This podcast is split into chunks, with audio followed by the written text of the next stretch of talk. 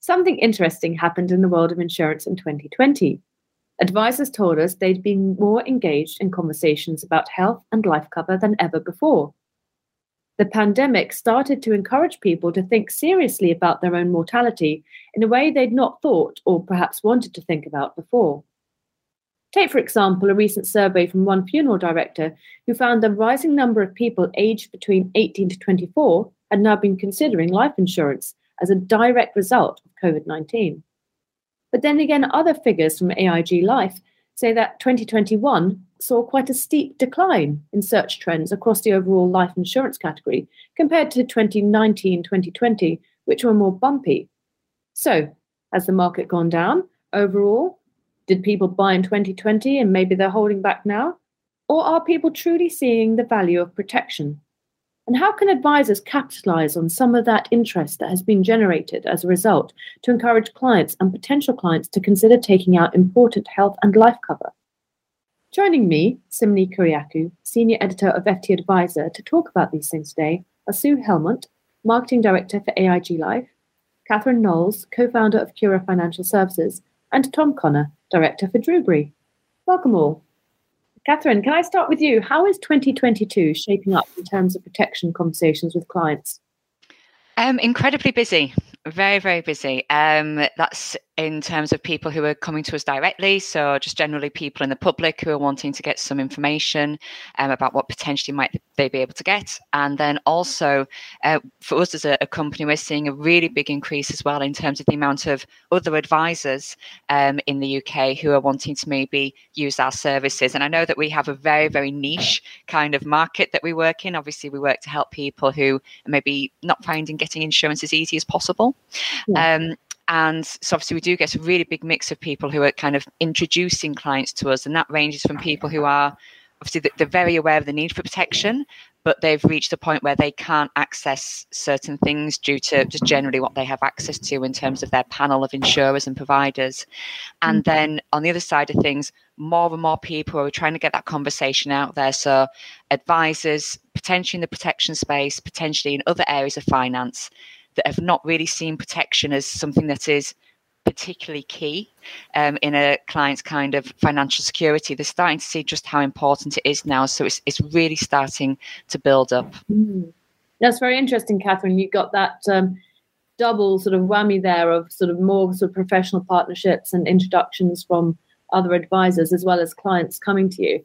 Tom, are you sort of seeing something similar at Drewberry?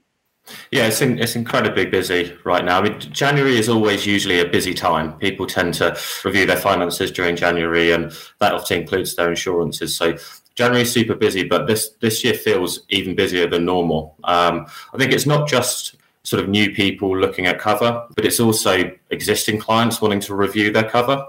We after after Christmas we came back to a, a, a huge amount of client emails wanting to review their cover, and I think one of the one of the more positive things as well from it is that it, it, might be, for example, that in the past somebody took out life cover and that was their sole focus and they weren't really interested in discussing income protection, for example. But now they're wanting to review the life cover. Do they have enough? And they're far more open to a more holistic conversation about their protection needs. So not only is it kind of busier in terms of sort of the volume of new business and client, you know, client reviews, but it's also sort of busier in terms of the amount of work per client because um, you know those clients are looking at more, you know, more open to a, a, a protection package rather than just one particular type of insurance. Yeah, absolutely. Sue, is that something that you're seeing at AIG, sort of perhaps coming back from Christmas, more emails from from advisors and clients? Well, first of all, can I just say that's great to hear both Catherine and Tom say things are starting well in 2022. Mm-hmm. You know, in prep for today's conversation, I had a look at some data points. I had a look at the ABI data as well, and that showed in 2021, you know, the whole market saw saw a downturn. Mm. Um, the only real sort of area of positivity in the market seemed to be IP um, sales, which bucked bucked the general decline. And you you referred to it as well, Simone. When I when we looked at um, Google Analytics and Google Trends, the search, you know, the search volumes across all life insurance um, terms really went down in 2021 to the extent that they were lower at the end of 2021 than they were at 2020. So, you know, the the, the consumers searching and are interested in insurance products look like if they were going to buy it, they did it in 2020 uh, and 21 looked uh, sadly depressing. So it's fantastic to come and hear two respected advisors talk about um, how things are picking up. And of course, consumers' situations have changed in uh, over the last two years. We're coming up to that in March, isn't it? We're coming up to the anniversary of living this way for, for two years. And so many people's circumstances have changed. I suppose I should, you know, really in reality, we shouldn't be surprised that people want to review their finances. Yeah, and you, you bring up a, a really interesting point. People were very concerned, particularly in 2021, as a lot of the furlough schemes were unwinding. Perhaps people were not feeling a very secure financial situation. Perhaps in 2020, all the support and government support that had, that had been given to employers and to individuals, maybe it felt like people were still able to consider buying life insurance or health and protection insurance. Um, maybe in 2021, people were not coming in quite so frequent, uh, coming with quite a lot of frequency because of, of an economic fear. But if they feel slightly more encouraged in 2022. Maybe they've still got their jobs. Maybe they've got a new job. Again, we've got to look at things in the overall economic context, haven't we? I think there are. Um, I think I think the circumstances changes is is quite a big one. Um, you know, we're sort of seeing quite a quite a lot of um, clients that maybe you know had babies quite recently. You know they got pregnant during lockdown and had they've had babies and now they're looking um, at reviewing the cover or taking out cover. Lots of people who who made who were made redundant but then started a business and now that business is a little bit more stable in terms of income and they're looking at replacing their benefits. Um, people changing jobs as well you know a lot, there's a lot of movement in the, the jobs market at, at the moment. Um, so i think that circumstances changes has, has had a has had a big impact. Mm. Now, now, Sue, if I can come back to you, you also mentioned in doing some of that research that there were some green shoots, um, encouragingly among younger people and uh, among women. Could you talk a little bit more about that, please? Yes, yeah, I was pleased to see those green shoots because you sort of think, oh, right, so nobody's searching for any protection insurance terms. Um, this doesn't look good. But it does look like the, mostly the younger females are where the green shoots are. So we had a look at some of our own website data, and by far the biggest increase in users visiting our own website is in the 18 to 24 um, age bracket. That's up 59% in 2021. And then compared to 2020, reductions in um, the 55 to 64 age bracket and the 65 plus age bracket down as far as, you know, 11, 11% down. So that's where the, the big increases uh, look like in terms of searching, which makes you think, you know, and you can hypothesize to the, your heart's content here. There's, there's nothing factual um, about the the data point. Well, the, the, data points are factual, but you know the hypothesis that I'm drawing from it is: is it that the younger women are driving the uh, younger protection need?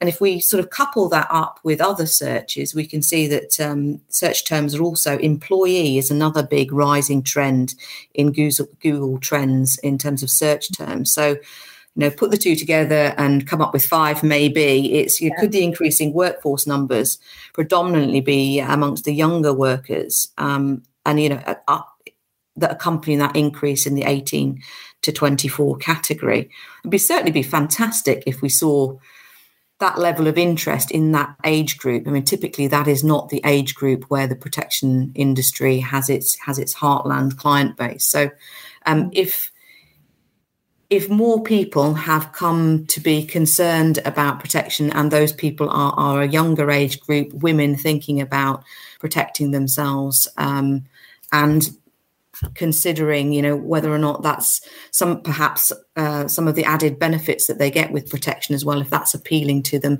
and uh, and attracting them, then that that'll be a plus point for the industry as a whole. Yes, of course, and that also might touch on the the points that sort of Tom and Catherine has made, and, and Tom particularly, that um, a lot of people having babies in lockdown. Maybe again, this is younger women ah, who have had.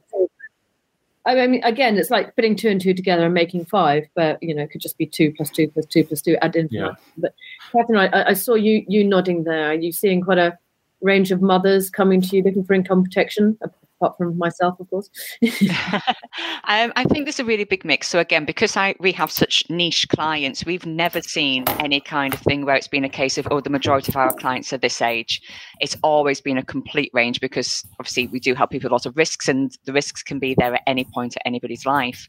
Um, I think that the big thing that we're seeing in the change is obviously with insurance it's usually it is something that still generally needs to be sold. It's something that's usually that comes from a trigger of some sort and that trigger could be having a baby it could be getting a mortgage things like that. And i think we're kind of again you have to take into the whole kind of the the entire economy and what's happening. So in terms of life insurance and that kind of trigger it's probably quite natural that we're going to see a lot of people more in their 30s that are going to be looking at that because a lot of people aren't getting mortgages younger than that anymore.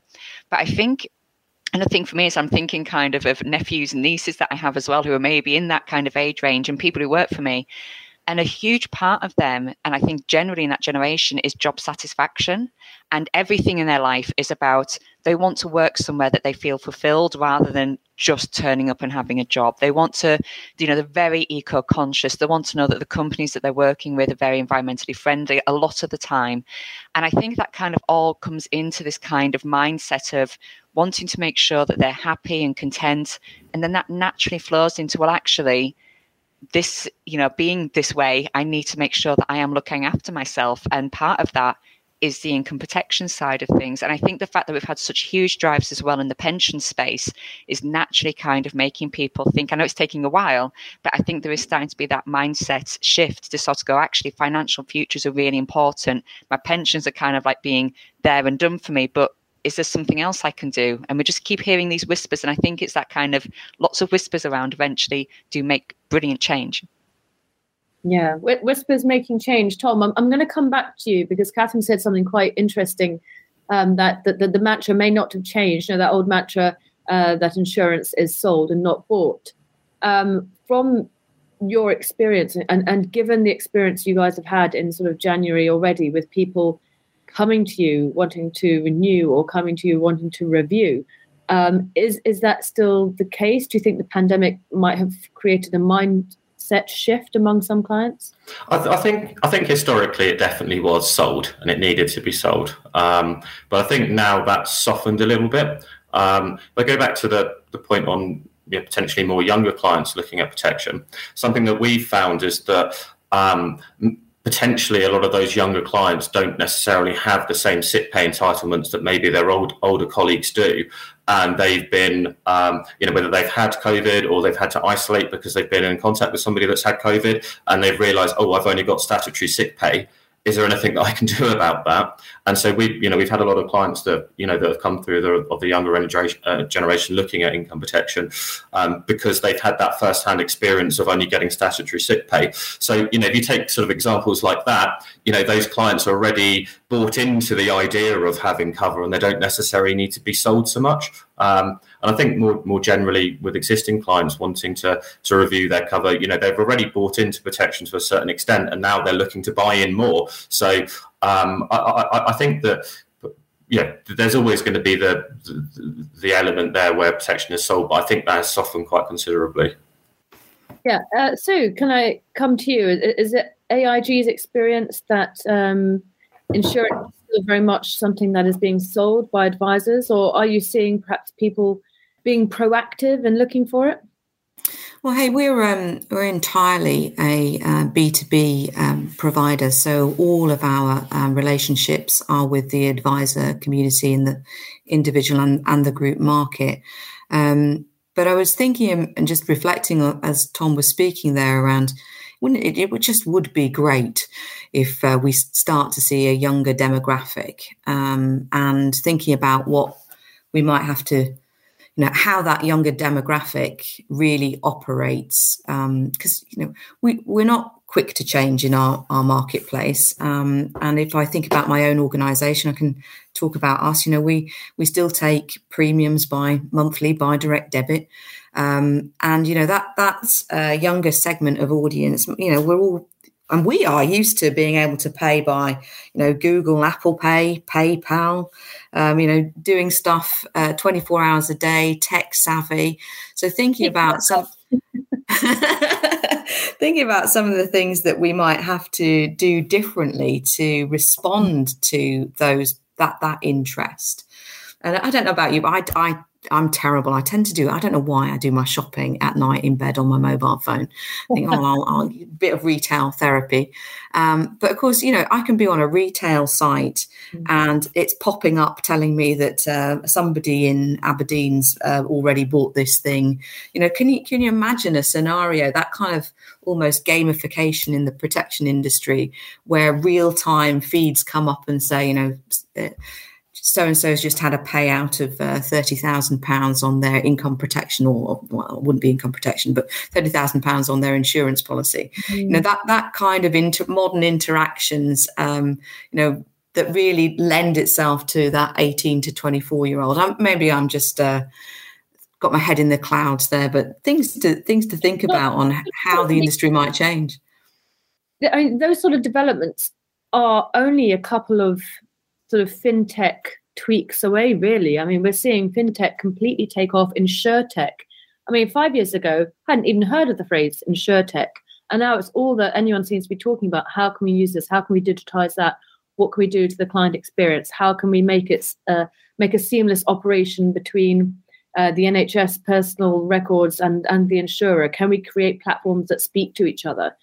Um, and it's not going to be long before either the likes of Amazon start um, selling life insurance and critical illness cover, um, or you know, promoting using advisors as platforms. You know, using Amazon as a platform to sell their services. I mean, uh, th- those are the sort of developments like I, I can see. I mean, Catherine and, and Tom, you're, you're, at the sort of the, the cold face of this. I mean, do you sort of see? Do you see it as a danger? Do you see it as a blessing, Catherine? Um, I think it depends. I always think that there is a, there's a space for everybody um, to do different things, and you know, absolutely. There's you know we see so many different models coming out in terms of advisors. I think with anything, it's just always being very clear about, and and I don't like this kind of approach where we sort of say, well, you shouldn't do that because they're bad because of this way or that way you know there's different routes that everybody works in different ways. And you know for some people doing this kind of like the fast kind of body purchasing that you would be able i assume to be able to get through something like amazon that would really suit some people. And you know ultimately it means they get insurance which is is a really positive thing. I mean obviously as an advisor I think it is best to get advice because then you know that you are getting a lot of support. If anything goes wrong, you can go back and say to, to your advisor, what on earth's happened, kind of thing. Um, but I do think that, you know, there's definitely a lot of space in this market. I think my immediate concern is obviously for people who do have risky situations, that they maybe wouldn't understand the process as much, that with some approaches, there may end up being some kind of embedded kind of exclusions and people might end up going somewhere getting something that's quite fast possibly as i say with exclusions whereas actually they could get something much better elsewhere. Um, but i think as long as everybody is very open and clear about right well if you go down this route this is the pros and cons. If you go down this route, you know, we've we've got already like the compare the market type situation. We've got non-advised and we've got advised. And I think as long as everybody is very clear and transparent from the start as to how their process works compared to the others, then that can only be of benefit to everybody. Yeah, absolutely. Tom, this this got kind of dichotomy between using technology to the utmost and to its fullest and that important the importance of transparency and, and sort of getting it right, this technical accuracy. Um, do you see that there be such incredible tech developments in the industry right now, or is it again, like as Catherine said, do we still very much need that advisor process? I think going going back a step in terms of um, different distribution channels, I think that the more you know, the more channels there are, the more potential awareness there are of the products. Um, I remember back in um, back when it was the um, all the banks got in trouble with the um, um, PPI insurance. You know, they pulled out of, of offering advice on protection. Um, yeah, there was a huge drop in um, you know in sales and you know and demand because the banks were initially stoking those conversations and you know we used to have a lot of people that say oh my bank's recommended this to me and they you know they've come to us for a, for another recommendation so i think i think more discussion is is better i think that tech does in its current form have its limitations, especially in and around underwriting. Um, you know, I think that if you're going to provide a an online advised underwritten process, the client's probably got to answer 200 questions. You know, there, there aren't many people that start that journey and get out the other side of it. So I think there's definitely um, there's definitely scope to um, combine technology and advice. I mean, for example, people can do online quotes on our site, they can buy online, but they can also contact us as well. Um, so I think that the coupling of technology and advice, and I remember, um, I don't know, it's probably eight nine years ago that you know, people were saying, "Oh, you know, the you know the younger generation will just want to buy online." Um, and I think the younger generation also realise the limitations of online and come across computer says no a lot of the time. And we're actually quite pleasantly surprised that they could actually speak to a real person rather mm. than, you know, it, it going through a phone system of press this number, press that number, oh, leave a message. So I think that, um, you know, I, I think that the, the, the need for advice will always be there and technology can be an enabler. Yeah, I totally agree with that. Yeah, I was going to say I totally agree with that. The, the enablement using um, digital tools um, to engage people in in the protection that they you know they they need, uh, getting people interested, making it easy to engage with the world of protection insurance, and ultimately um, I think there, there's always a place for for financial advice, mm-hmm. um, and there is. I think you know it, it's a it's a kind of reasonably well known truism that uh, you know the more complex complex your own personal circumstances you know you don't trust yourself people i was talking recently about you know protection review about trust in in the protection industry. Well one of the biggest challenges is that consumers don't trust themselves. You know they, they don't want to make the wrong decision and therefore talking to somebody making sure that they're you know guided through a process that the insurance that they ultimately buy is what they need um, for their own personal circumstances uh, and to get that valuable advice and feel confident that they've you know they can trust that they have made the right decision is absolutely uh, key. So yeah i agree with tom and catherine. There's a place for many different approaches because there are many different people out there all of whom would benefit from protection insurance. Absolutely. Now sue i'm going to pick on you because you are the ah there's, there's whole provider here. So obviously you are the voice of every single provider in the whole entire world right now. um, it's all very well talking about making the consumer journey easier, but how should or how can providers help make the advisor journey easier? Because obviously advisors have to talk to providers and rely on providers' systems working with their systems and make sure that they have a seamless, low friction interface between advisor and provider. Yes, I think you've probably just nailed the uh, nailed it on the head there, Simone. That we do indeed need to make it as frictionless um, as possible in in working with any providers. I think uh, one of the the you know key moments of truth is in terms of the underwriting journey. Mm. Um, and being able to speak directly, perhaps to um, underwriters uh, to, to talk to them. I can see Catherine nodding actually. So I'm, I'm going to, do you see how I carefully dodge the question? Catherine, I can see you nodding. how can we help you? Yeah. um, I mean, obviously, um, the, the, biggest results that you get as an advisor is if you do have that option to be able to, you know, account managers obviously brilliant and they can do a lot, um, but being able to speak to underwriters, um, especially, you know, I, I do know that I work in a very niche space, but that's where you start to see the real um, benefits coming out for clients. And i think it's it's a mutual thing. It's not just to sort of like say oh well this is just going to benefit an advisor.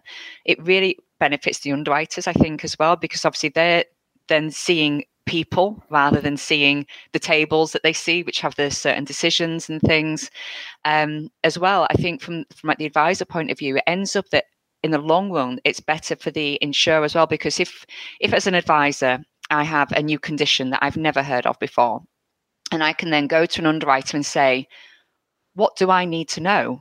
And then the underwriter can turn around and say to me, right, you need to know this, this, this, this, and this. And if they say this, then I'll need to know this offshoot over here.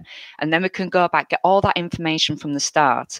Mm. Then that means that it's going to hopefully be much more smooth for everybody involved because, you know, in some situations, it could well be that that underwriter then gets that information and says, look, I'm sorry, but we can't offer this to you. So you immediately know, right, okay, there's no point going down a route where we're going to do an application, we're going to go for GPRs. I need to find another insurer.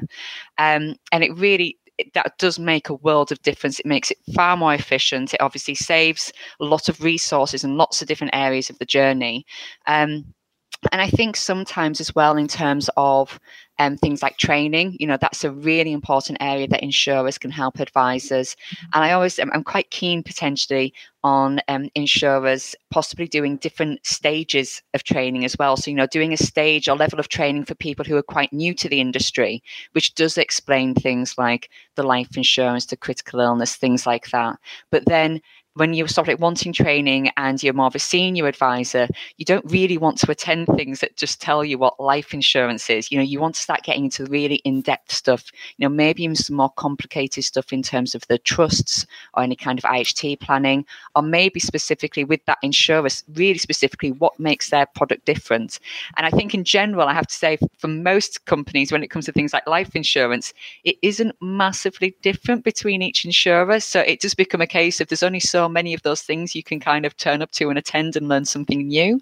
Um, but as with mm. anything, I think it's always that thing of make sure that there's really open conversations. I think with some advisors aren't going to want to massively engage. They're just going to be wanting to go straight through. I just want to get as much you know cases through as quickly as possible but then there are so many firms that i think can bring so much wealth of knowledge to insurers and vice versa that a real collaborative kind of relationship can be built up mm-hmm. Tom, yeah. uh, obviously Drewberry is a, a, big company and it has, uh, well, compared to some um, small insurance brokers, and you've obviously got a lot of skilled, a lot of uh, human resource um, at Drewberry. But do you still find that the same sort of things that Catherine's talking about, that still that need to be able to speak to underwriters, that need that efficiency of service level between uh, advisor and provider? Yeah, I did just firstly, I love the Catherine's point on the training. You know, any help that we can get with training, the better. You know, especially if it's new advisors that need a need a lot of training. So, yeah, I really like that point. I, I, I'll just sort of say one, I suppose one point, which is my biggest pet peeve in the advisor insurer relationship. And, and you know, as Catherine mentioned, you know, we need to speak to underwriters. There are, you know, some technology. There's technology out there that can give rough guides, but really, if there's anything in depth, you need to speak to an underwriter. And you know, we can't be spending 30, 40 minutes on hold waiting to speak to an underwriter. You know, we could have, we, you know, we could be helping clients. So I think that you know, AIG are normally normally quite good in terms of you know answering the answering the phone. Other insurers so good. So it's a real waste of advisor time spent, you know, spending you know 20 30 40 even you know even sometimes 50 minutes on hold to speak to speak to someone that a provider so if there was one thing that i could you know i could change overnight it would be that insurers answer the phone within 10 rings. That would be that would be that would be perfect. We're a long way from that right now. Yeah. 10 rings we should be able to to hit that one. So yeah i, I hear you. Pet peeve. I've written it down this end I mean, obviously, obviously, Sue. Um, uh, Tom gave a ringing endorsement to, to to AIG Life there, but and that is a really key point, isn't it? If if you can make that process between advisor and underwriter easier and quicker, and maybe automated in some ways, so that you get the answer um, uh, as correct as possible, then it makes it better for the client because then the client's not going to get a nasty surprise either at the point of buying the cover or goodness at the hopefully they never have to claim but at the point of claim you know as well you don't want to be hit with a nasty surprise. It just couldn't be brought out in that process because it was too difficult at the beginning. Um, if i can just quickly touch i'm going to move on to sort of su- support services if we can because we're going to do everything in this podcast. And um, obviously one big change we have seen is the rise of consumers using support services and more people using them during and even now as we come out of the pandemic um, could each of you talk a little bit more about this and where you sort of see those developments going? Um, and I think that might actually have to be our last question. Sue, can I start with you, please? Oh, thank you. You're too kind. Um, support services, um, AIG have been providing all of their customers, existing and new, with um, the six integrated services provided uh, through the brand Smart Health brand from um, Teladoc, who are the global leader in telehealth.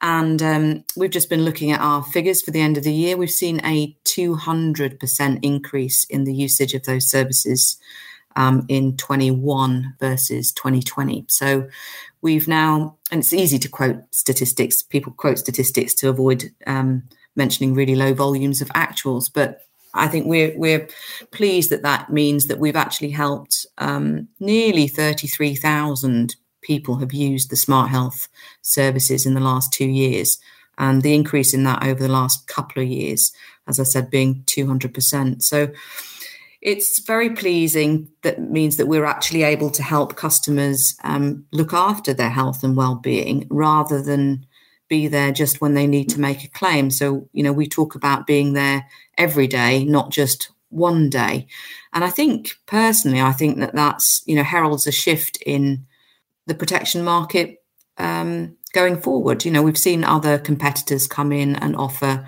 similar types of service. Um, and I think that, you know, it's an interesting development for us in protection as to where that might take us, how that might change the model. Um, going forward, I could quote you lots and lots of stats, but you know maybe we'll come back to those and I'll, let's hear what Tom and Catherine um, think of value-added services. Tom, over to you. Yeah, I, I mean, I, I, those stats, a two hundred percent increase, really don't surprise surprise me at all. Um, you know, we we went through a big process of emailing all of our clients, so they knew exactly what support services that they had with their policy. And you know, a lot of clients aren't necessarily particularly happy with their GP and how long it takes to get appointments. So, you know, the, the, the virtual GP services are fantastic, and it's a real, um, you know, it's a real way that um, those clients can make use of their policy. But also, it's a real a really important factor in terms of when people are looking at cover and whether they take it or not. Sometimes that can be the difference between them taking it or, or not taking it. Um, but yeah, we've, we've seen a huge increase in support services. I was speaking to one of our advisors last week, and he said that um, back end of last year, he was aware of 10, 10 different clients of his that were using counselling services. Um, what, one of them had a life only policy with Royal London and, and got eight, eight counselling sessions. Um, he was also he was also talking quite a lot about how maybe some people during lockdown had taken up different activities within the home and ended up injuring themselves in one way or another and um, and we're using physio services. So you know I think that um, yeah there's a lot more awareness and up, up, uptake in these policies. And I think I think also because you know people are aware of the struggles within the NHS and um, you know if there's an option where they can you know, use a service outside of that then you know they're, they're happy to take that yeah, absolutely. Yeah. Well, I know about sort of trying exercises at home, and uh, let's just let's put it this way: I'm, I'm not going to try any forward rolls now to uh, show off to my three-year-old son. I think we, we've crossed that bridge, and so has the GP. Um, Catherine, over to you. yeah. Um, so support services, I love them. You know, absolutely love them because it's a way of showing that you know, I think there's always there's still always the mindset, and I think with anybody, with a lot of you know, we're very cautious of any organisation, and I think even more so financial services. You know, we start look at them and think, hang on, they're just wanting money and things like that. They don't actually, you know, I'm not going to get anything back from this. And what's brilliant about support services is that ability to say, well, actually, that you are going to be able to get something. And and I think as well, um, I mean, obviously AIG have an absolute standout offering in terms of what they they offer. I know for me and the team, um, in terms of during COVID. Um, we absolutely were using those support services, accessing like the GPs. Um, we also did the thing of making sure that we contacted out to all of our clients to say, you know what, yeah. nobody can see the GP right now, but you have this. And I think, you know, again, it comes down to sometimes there's certain choices and i wonder if sometimes people wonder well how much does this actually cost? You know what does this really mean? And i think i always have an example that stands out in my mind because it, it really does stand out. And and when it comes to uh, as an advisor a lot of the time we're kind of trained from our compliance to always make sure that we go for the best contract but the cheapest best contract that we can get. You know you don't just go for the expensive one. You know that's that's always that's a big no go and um, and especially for me in life insurance, I kind of feel like all the insurers have have really outdone themselves in terms of competing for life insurance. You know, for majority of people, life insurance is incredibly cheap, and ultimately, life insurance is life insurance. There's a very clear definition of when that is or isn't going to pay out. So for that, especially the support services are the real defining factor. And and I had somebody where I had, you know, a couple of well, the, the, cheapest ones at the time were, was someone else, and then AIG was the second cheapest. Um, but um, it was 30p more a month to get AIG with all of their support services versus the cheapest one. And obviously, as an advisor, what I did is, you know, immediately I'm thinking AIG is the right one here. Um, but obviously, I presented the option and said, right, for this price, you can have this. For this price, you know, for an extra £3.60 a year, yourself, your partner, your kid, can access all of these things. And it, it wasn't even a thought. You know, the person was just oh, like, sign me up for that. You know, it was just straight away. And and I think that's a big thing, you know, especially from an advisor point of view as well, is that sometimes it's not just, you know, we can get really caught up in that thing of like, right, let's build the best package, let's do this, let's do that. And there are certain things we should also be looking out for. We should be looking out for like the multi-plan discounts that come with certain providers. And then as well as that, talking about these support services because sometimes it's a tiny little price difference and it can mean such a huge change for people in the long run.